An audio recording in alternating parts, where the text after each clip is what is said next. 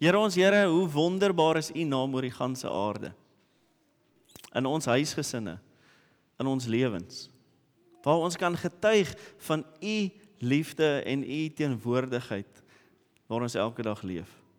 En dankie Here dat ons vandag hier by mekaar kan wees om dit te vier. Om dankbaarheid voor U neer te lê wat ons weet ons is afhanklik voor U. U sê vir ons in die woord, ek is die brood wat lewe gee. Wie van my eet sal nooit weer honger kry nie en wie van my drink sal nooit weer dors hê nie.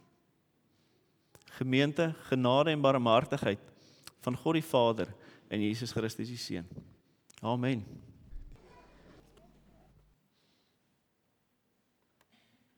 Vriende, weer eens goeiemôre. Ehm um, dit is 'n wonderlike dag vandag. Soos julle weet, hierdie afgelope week het ons Hemelvaart gevier. Ehm um, waar ons Here opgeneem is voor sy disippels en ons gaan vandag bietjie kyk na wat dit vir jou en my beteken. Wat dit beteken vir ons wat wat agtergebly het. Wat 2000 jaar daarna nog steeds na die gedeelte kyk, nog steeds aan die hemel kyk soos wat die kinders vanoggend gesê het. En skriftelik wat dit jou en my oproep om te doen. Wat jou en my te doen staan as gevolg daarvan. Ons teksgedeelte is vanoggend is Lukas 24. Lukas 24 verse 36 tot 49 en dan Handelinge 1 vers 6 tot 11. Lukas 24 verse 36 tot 49 en dan Handelinge 1 vers 6 tot 11. Voor ons gaan lees, kom ons buig die hoofde en ons bid saam. Here ons vertrou in U alleen. U het vir ons gunste en gawes gegee waarmee ons U dien en loof en prys. Maar ons vertroue is in U alleen. Dankie dat U die Here is wat na elkeen van ons omsien. Groot en klein, kind, oupa en ouma. Dankie dat U die Here is wat U met die mensdom bemoei het van die skepping af tot waar ons vanoggend hier sit. En Here, u woord sê vir ons nie tot net vandag nie, maar ook hierna. Here, ons wil vra vanoggend wil u met elkeen van ons spreek? Wil u vir ons die pad wys wat u wil hê ons moet loop? As gemeente, as individue. As ma, as pa, as kind. Wil U vir ons die pad wys deur U Gees? En daarom vra ons Here, maak dit stil in ons. Maak dit stil om ons. En help ons om U woorde self te hoor. Ons bid dit in Jesus naam. Amen.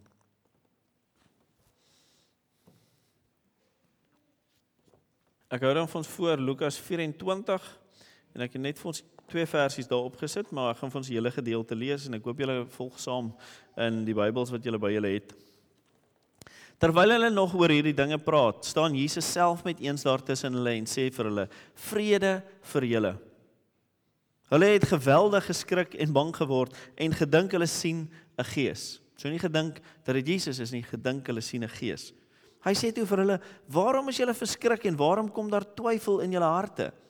Kyk na my hande my voete. Dit is tog ek self. Voel aan my en kyk.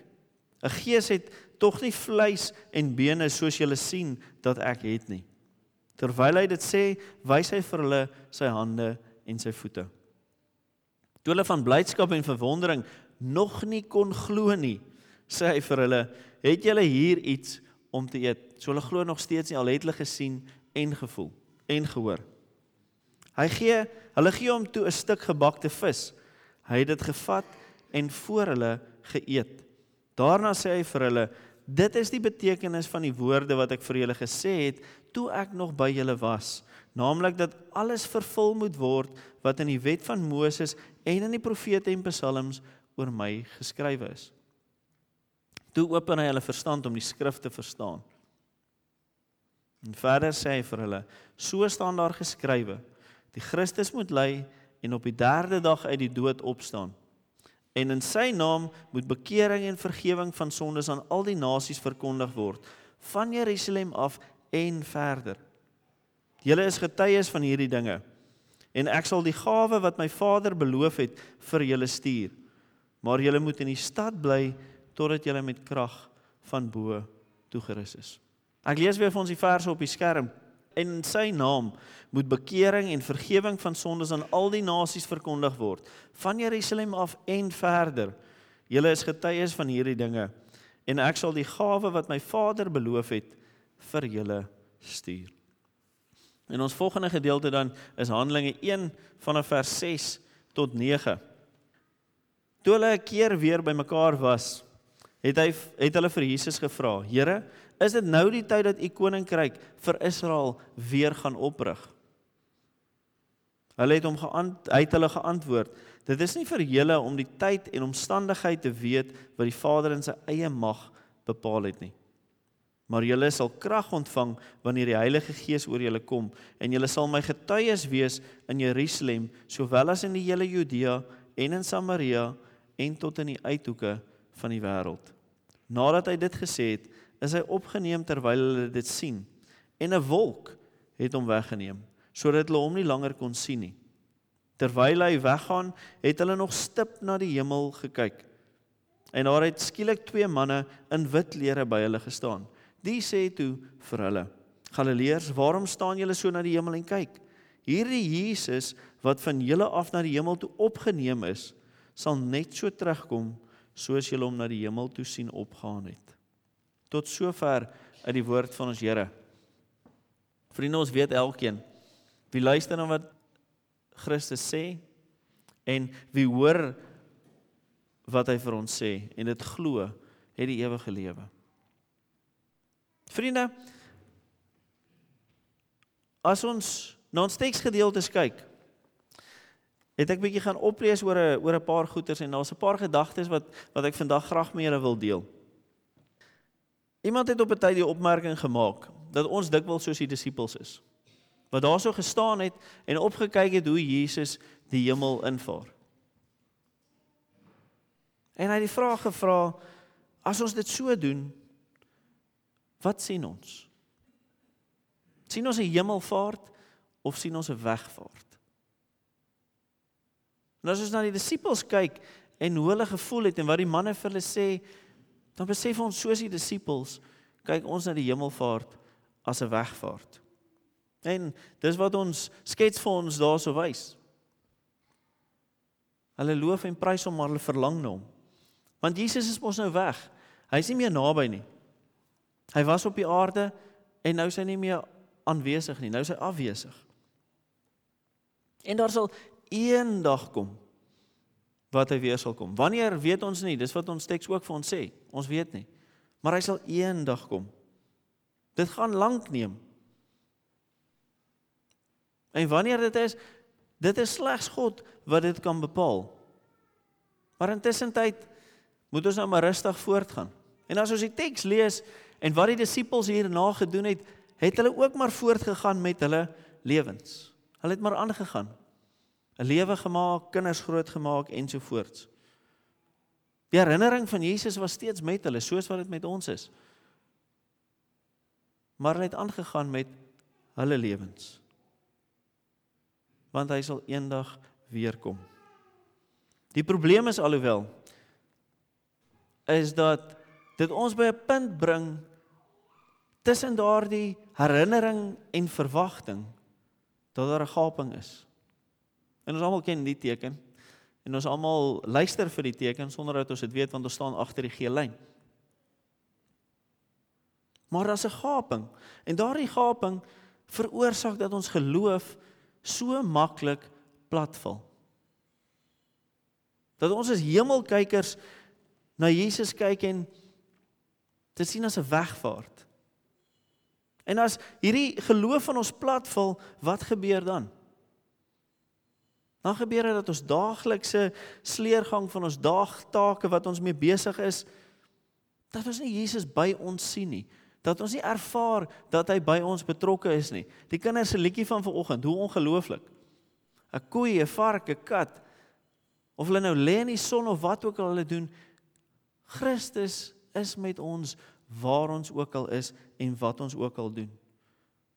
Maar as dit 'n wegvaart is, as ons hemelkykers is en as daar 'n gaping is, dan verwag ons nie dat God by ons teenwoordig is nie. Dan begin ons vir onsself leef, vir ons eie take, ons eie doelwitte en nie vir God nie. Dan raak herinnering en die afwagting amper 'n geval van waar ons vergeet. Want God is iewers daarbo. Hy is nie hier naby nie. En as ons daaroor dink,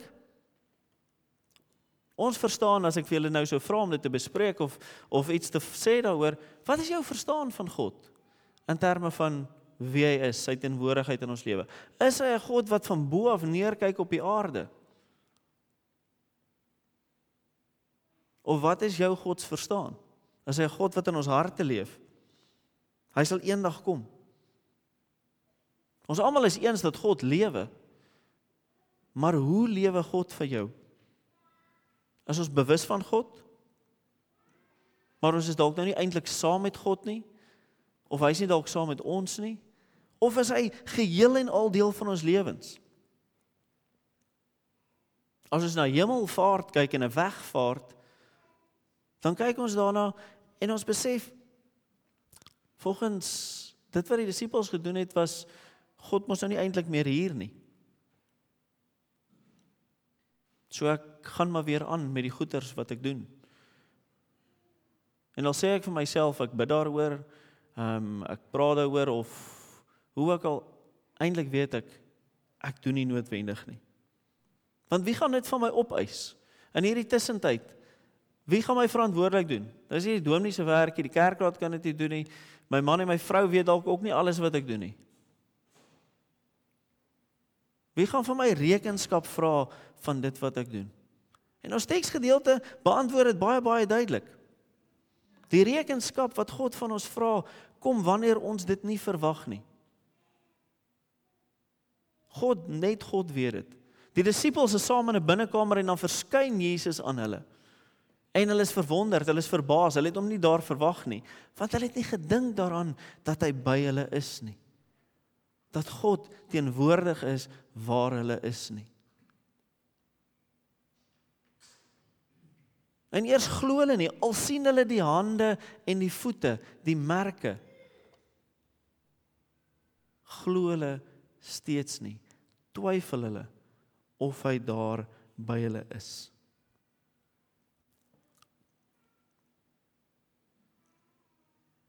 En is eintlik eenvoudig. Toe hy nie meer met hulle was nie, wat moes hulle gaan doen het? Wat moet jy en ek doen? Want hulle opdrag is ons opdrag en is eenvoudig. Hy stuur hulle om sy boodskap te gaan verkondig. Sy disippels te gaan wees. Julle moet my volg. Julle moet vissers wees van mense. Alles dinge wat die gedeeltes hier voor en hier na vir ons sê. Julle moet my dien. Julle moet die armes raak sien. Julle moet hulle help. As een van hulle by jou deur aanklop en jy help hom nie, dan help jy my nie. Julle moet hulle lief hê want die liefde van God leef in en deur julle. Gaan na al die nasies toe vanaf Jerusalem tot die uithoeke van die wêreld en maak mense my disippels.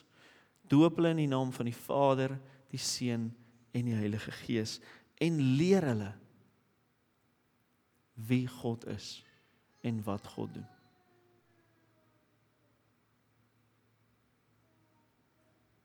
En wat maak die disippels doen? Wat maak jy en ek in daardie met daardie opdrag? van ons.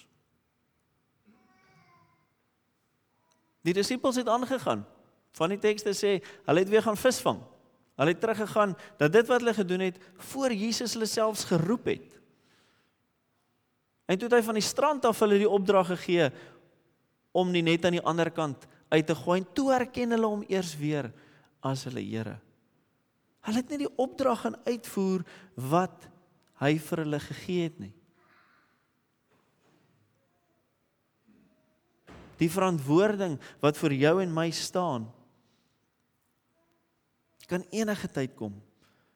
Dit word daagliks van ons gevra om so te leef dat die Here gesien kan word deur ons lewens.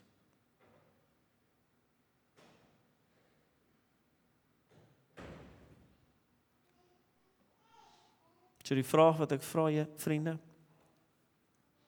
hoekom is daar nog steeds 'n gaping in dit wat ons van Jesus lees wat die woord ons herinner en dit hoe ons leef?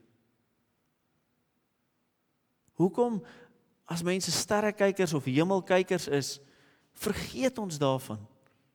Hoekom sien ons dit as 'n wegvaart en nie as 'n hemelvaart nie? Wat maak dit anderste?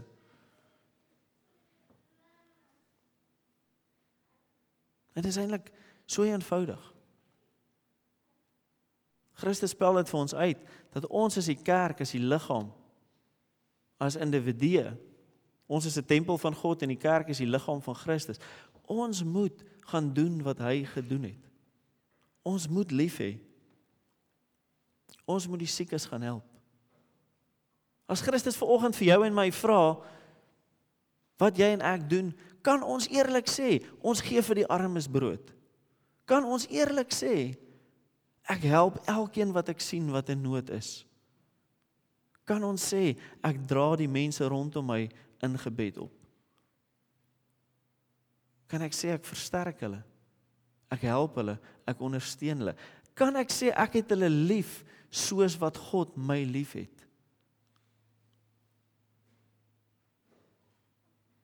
Want dit is wat hy van jou en my vra.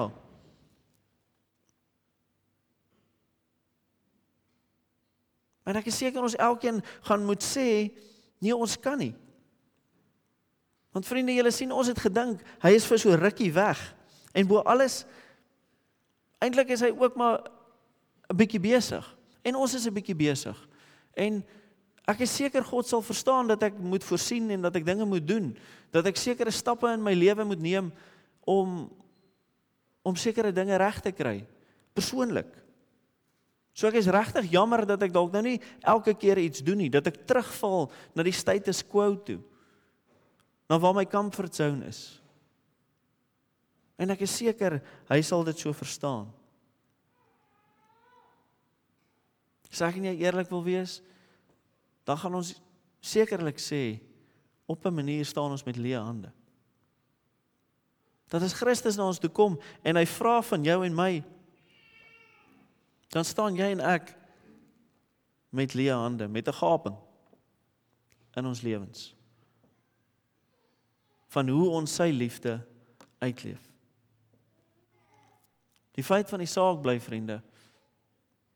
Maak nie saak waar ons nou is en hoe ons tot nou geleef het en waar ons op pad is nie. As ons hierna kyk en ons lees ons teksgedeelte, dan weet ons die feit is dat God ons nie alleen laat nie. Dat hy met jou en my is. Hy is by elkeen van ons. En as hy vir ons geleenthede gee om sy liefde uit te leef, dan moet ons nie verbaas wees nie. Dan moet ons nie verwonderd wees nie, dan moet ons nie verskoning soek nie. Dan moet ons dit doen. Want dit is 'n geleentheid om hom te dien, om hom te loof en om hom te prys. As dit is dat ek moet help om die gemeente te bestuur, dan doen ek dit. As dit is om die klein kindertjies klas te gee of te onderrig, dan doen ek dit. Om die stoele uit te pak, die musiek te doen. Om te sê ek wil hê ons gemeente moet verder gaan as hierdie vier mure, as hierdie twee sondae wat ons bymekaar kom.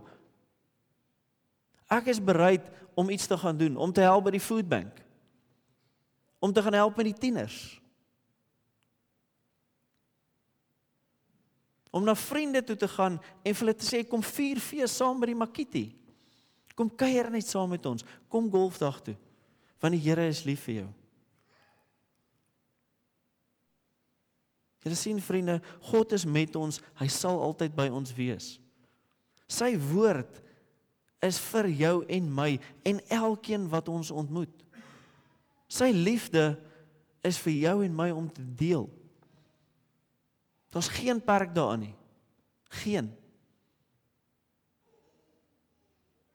'n drukkie vir iemand te gee wanneer hulle net 'n drukkie nodig het. 'n Pram te help dra by die by die stasie. En net vir iemand te sê have a blessed day. Mag jou dag geseënd wees want die Here het jou lief. En hoe jy en ek dit kan weet is deur te kyk na die wolke. En dis nie iets wat ek uit my duim uitsuig nie. As ons mooi daaraan dink in die Ou Testament, Eksodus 13, Eksodus 19, lei die Here die Israeliete met 'n wolkkolom in die dag, met 'n vuurkolom in die aand. Wanneer hulle in die tabernakel is, het daar 'n wolk op die tabernakel neergedaal om die Here se teenwoordigheid te beklemtoon. So wanneer Lukas hierdie skryf in Handelinge dan skryf hy dit nie om dowe neute nie. Hy ken sy teikenmark. Hy weet wie die mense is wat hierdie lees. En hy weet wolke is 'n teken van God se teenwoordigheid. So wanneer Jesus weggeneem word op die wolke, dan beteken dit eintlik God is teenwoordig by jou en my voortdurend. Hy is met ons elke oomblik. Sy mag, sy almag, sy liefde is teenwoordig in jou en my lewe en ons moet dit deel. aan elkeen wat ons ontmoet en wat ons sien. Vriende, vraag Christus het opgevaar en hy heers saam met die Vader. En die vraag wat baie mense vra in opvolg op hoe sien jy God en jou gods verstaan is so hoe regeer God? As jy God as die opperwese sien, hoe regeer hy? En aanleiding van ons teks is dit eintlik baie eenvoudig. Deur jou en deur my. Deur elkeen van sy kinders, sy volgelinge, sy disippels, deur sy kerk, sy gemeente. Dis hoe God regeer. Sy liefde word deur elkeen van ons geleef. Sy genade word deur elkeen van ons gedeel. En sy vrugte moet elkeen van ons dra om te getuig van sy teenwoordigheid. En dan kan ons doen wat vers 47 tot vers 49 sê. Dan kan ons bely met sekerheid. Dan kan ons vertrou. Dan kan ons sy boodskap gaan deel. Dit uitleef na die wêreld toe. Want dan hang dit nie van my en jou af nie. Soos hy vir sy disippels sê, die Heilige Gees het jou en my kom voorberei, kom toerus om dit te doen. Waar ek werk met groot groepe mense, waar ek mense moet bestuur, waar ek werk met die sout van die aarde, met mense wat God nie ken nie. Waar ek met individue werk wat seer het, wat hartseer is. Dis waar ek God se koninkryk dien. Dis waar ek dit bou, dis waar ek dit leef. Soos jy en ek daarna kyk, dan is die uitdaging wat vir ons lê is om te kyk. Te kyk na die hemel en die hemelvaart nie as 'n wegvaart te sien nie, nie as 'n gaping te sien nie, Maar in steede daarvan om sterrekykers of hemelkykers te word soos een van die artikels dit genoem het, moet ek en jy mensekykers word. Ek gaan dit weer sê, jy en ek moet mensekykers word. Ons moet mense se seer raak sien. Ons moet mense se leemtes raak sien. Se swaar. Ons moet raak sien hoe ons God en waar ons God se liefde kan deel. Ons moet raak sien dat God deel is van my lewe en dat ek opgeroep word om dit te leef en te deel. Jy en ek moet mense kykers word tot eer van God. Want in sy liefde vir elkeen van ons, maar vir elkeen wat daar buite is ook, sal ware liefde triomfeer. Sal die koninkryk van God kom en sal hy gedien en geëer word as die Almagtige. So die vraag is vir jou en my, is gaan ons van vandag af sterrekykers of hemelkykers wees of gaan ons mensekykers wees? En my my wens is dat elkeen van ons sal gaan kyk en sal raak sien hoe en waar ons die Here se liefde kan uitleef. Amen. Kom ons bid saam.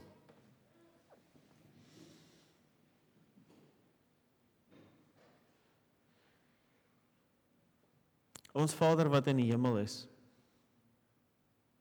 Here laat U naam geheilig word. Laat U koninkryk kom. Laat U wil geskied, Here. In my lewe in elkeen van ons se lewens en ook in die wêreld waarin ons leef.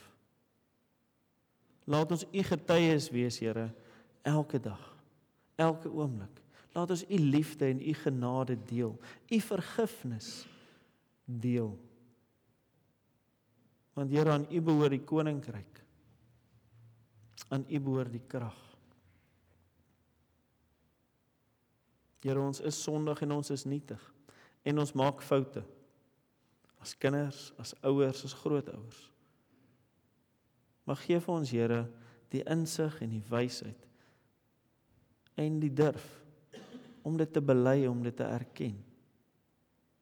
Om telke male na U te draai en ons lewens voor U neer te lê, Here. Dan slegs wanneer ons ons vertroue in U plaas, afhanklik van U lewe, dan kry die lewe sin. Dan is dit nie alles 'n gejaag na wind nie. Wil U ons rig en wil U ons lei en wil U ons elkeen gebruik tot U eer. Ons bid dit in die naam van Jesus Christus, ons redder, ons verlosser en ons Here. Amen. Gemeente, die Here sal ons seën en hy sal ons beskerm. Die Here sal ons genadig wees en hy sal ons vrede gee. En hy sal met elkeen van ons wees. Ontvang dan nou die seën van die Here en gaan in sy vrede. Mag die genade van God die Vader, die gemeenskap van die Heilige Gees en die liefde van Jesus Christus met julle elkeen wees en bly. Amen.